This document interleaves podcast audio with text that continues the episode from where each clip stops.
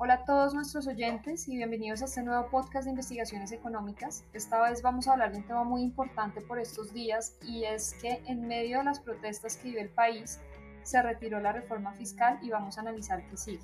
Estamos con Julio Romero, nuestro economista jefe, y Ana Vera, nuestra especialista de renta fina, para abordar este tema en varios ámbitos. Julio, hola, ¿nos podrías contar cómo ha sido la situación hasta ahora? Vicky, un gusto poder acompañarlos nuevamente bueno, efectivamente el proyecto de reforma fiscal que radicó el Ministerio de Hacienda el pasado 15 de abril tuvo una oposición muy fuerte desde el comienzo. Los partidos políticos manifestaron casi de inmediato su desacuerdo con el articulado y algunos partidos como el Centro Democrático y el Partido Verde presentaron unas propuestas puntuales para financiar, pero de una forma más transitoria que estructural, los programas sociales y hacer un ajuste fiscal para que el país no pierda el grado de inversión. Sin embargo, otros partidos políticos, como Cambio Radical, han mencionado que es inoportuno presentar una reforma tributaria en este momento. O sea, se oponen de tajo a que se haga una reforma tributaria. Luego de esta oposición digamos como en la primera etapa, tuvimos una jornada de protestas que empezó con el paro nacional el pasado 28 de abril, en donde fue evidente el inconformismo social, pero aquí ya no estamos hablando de un inconformismo en contra de la reforma tributaria, sino de aspectos que tienen que ver con temas diferentes a, lo tributario. Y en medio de esta crisis política y, y, social que estamos atravesando como país, las protestas en las calles se extendieron por varios días y desafortunadamente ya tenemos varios episodios de violencia que han dejado víctimas mortales. Precisamente esto último ha detonado una crisis política para la administración de Iván Duque. El domingo pasado solicitó que se retire la reforma el proyecto de ley de reforma fiscal que había radicado el Ministerio de Hacienda y aceptó que se construya un nuevo articulado en consenso con todas las fuerzas políticas en el Congreso. Julio, y en este contexto, ¿cuáles creen ustedes que pueden ser los aspectos a tener en cuenta para que una nueva reforma sea exitosa?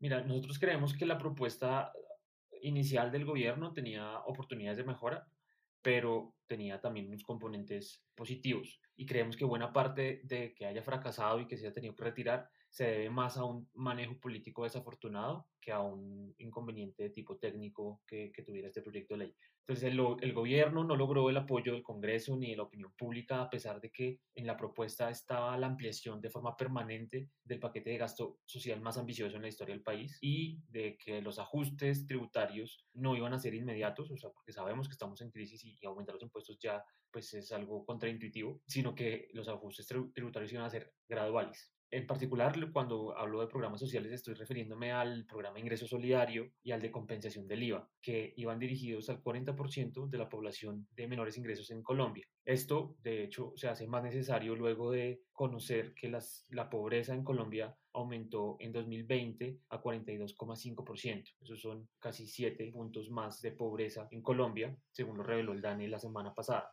¿Esto qué significa? Para que tengamos una, una, proporcionalidad, que 3 millones y medio de personas, un poco más de 3 millones y medio de personas, pasaron a ser pobres el año pasado, claramente como consecuencia de, la pandemia y de los cierres de, de la economía que, que, se adaptaron, de forma que hay 21 millones de pobres, de personas pobres en Colombia. Es decir, en un solo año perdimos casi una década de avances en la lucha contra la pobreza. Y para volver un poquito al tema de la reforma, la implementación de los programas que te mencioné, como ingreso solidario y como compensación del IVA, permitieron o mitigaron el, el, impacto de la pandemia sobre la pobreza y, y, pues según las cifras, si no se hubieran hecho esos programas desde el año pasado, la pobreza había sido, habría sido 2.2 puntos porcentuales más alta. Es decir, casi 1.200.000 personas más habrían caído en pobreza. ¿Y qué está en juego ahora en ese contexto, Julio? Bueno, ya entrando un poquito en lo que en las implicaciones de esta situación, lo primero que hay que decir es que la señal para los inversionistas y los mercados financieros y, y, la, y las personas que, que, creen en Colombia, pues es que aquí en el país tenemos una gobernabilidad débil, el gobierno no tiene una capacidad de hacer reformas para que el país pueda ordenar sus finanzas públicas, porque la, la, reforma fiscal buscaba eso. La reforma sobre todo era una hoja de ruta de que el país iba a controlar el aumento de su deuda asociado al efecto de la pandemia.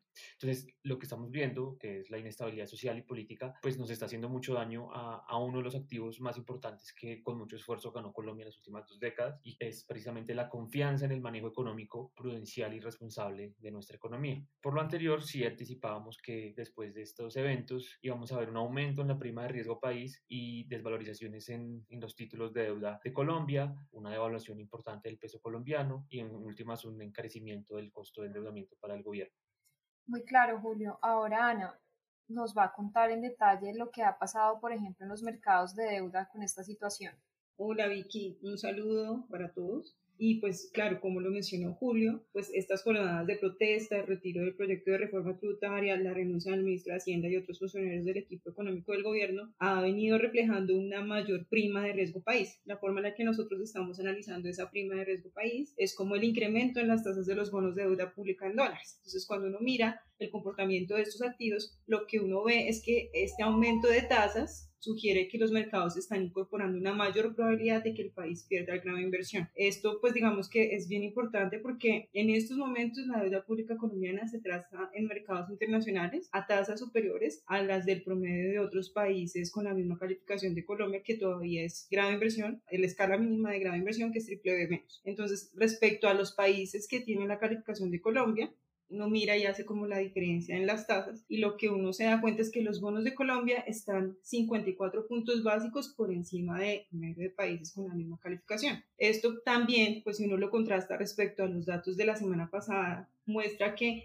ese spread ha venido subiendo. La semana pasada la diferencia estaba cerca de 40 puntos básicos y pues ya estamos en 14 puntos básicos. Ahí uno se da cuenta que el efecto de la renuncia del ministro de también pues incrementó esa prima de riesgo respecto hacia los bonos de Colombia. Y pues de todas formas hay algo positivo y es, a pesar de esas recientes desvalorizaciones, las tasas de Colombia todavía están 20 puntos básicos por debajo de la curva de los países que tienen la calificación W o que es grado especulativo o no es grado de inversión. Entonces, ahí uno puede mirar que, por ejemplo, países como Guatemala, Brasil, República Dominicana y Sudáfrica, que son países que están dentro de esa categoría, todavía tienen unas tasas más altas que Colombia. Ahí en medio de eso, pues lo que uno puede decir es que todavía Colombia tendría un chance de que las tasas no se suban hacia ese nivel. Nosotros de todas formas vemos que los cambios que se hagan en el equipo de Hacienda y pues la hoja de ruta para plantear la nueva versión de la reforma fiscal que le permita al país mantener el grado de inversión van a ser claves para que pues esas primas de riesgo no sigan subiendo y el mercado de deuda pues no dé ya por descontado que Colombia no es grado de inversión.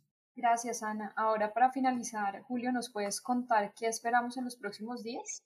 Pues Vicky, hacia adelante los mercados van a seguir a la expectativa de los avances en las discusiones de la nueva reforma tributaria en el Congreso, la ampliación y permanencia de los programas sociales que, que ya te mencioné, en la misma forma en la que propuso el gobierno, valen cerca de 7 billones de pesos al año, más o menos el 0,6% del PIB. Si además de eso el, gobierno hace el ajuste fiscal necesario para que no perdamos el grado de inversión y que la deuda pública no siga aumentando, pues se requieren sumar a la reforma otros 11 billones de pesos o 1% del PIB. Entonces, en resumen, entre financiar los programas sociales como lo, proponía el gobierno y hacer el ajuste fiscal, creemos que se necesitarían más o menos 18 billones de pesos. Ahora, ya hoy sabemos que el ministro de Hacienda recién nombrado, José Manuel Restrepo, pues en una señal que consideramos alentadora de que vamos a ver un avance en, la, en una nueva reforma tributaria, pues dijo de una forma muy conciliadora que va a escuchar y va a tener un diálogo con los sectores productivos y sociales y que la reforma que busca su ministerio buscará aumentar el recaudo en 14 billones de pesos. Eso es, recordemos,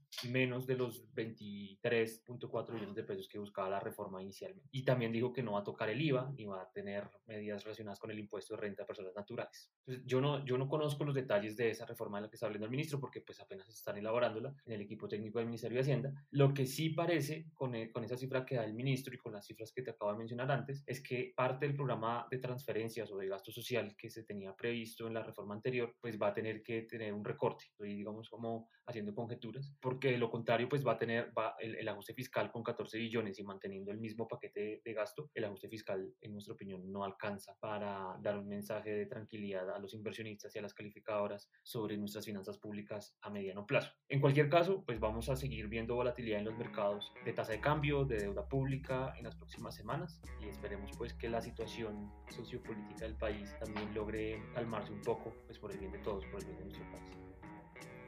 Bueno, Julio y Ana, muchas gracias por acompañarnos el día de hoy y compartir con nosotros este análisis tan importante Y a nuestros oyentes, gracias por escucharnos. Recuerden suscribirse a nuestro canal y seguirnos en Instagram, Facebook, LinkedIn y Twitter como arroba. Soy Victoria y los espero en nuestro próximo episodio.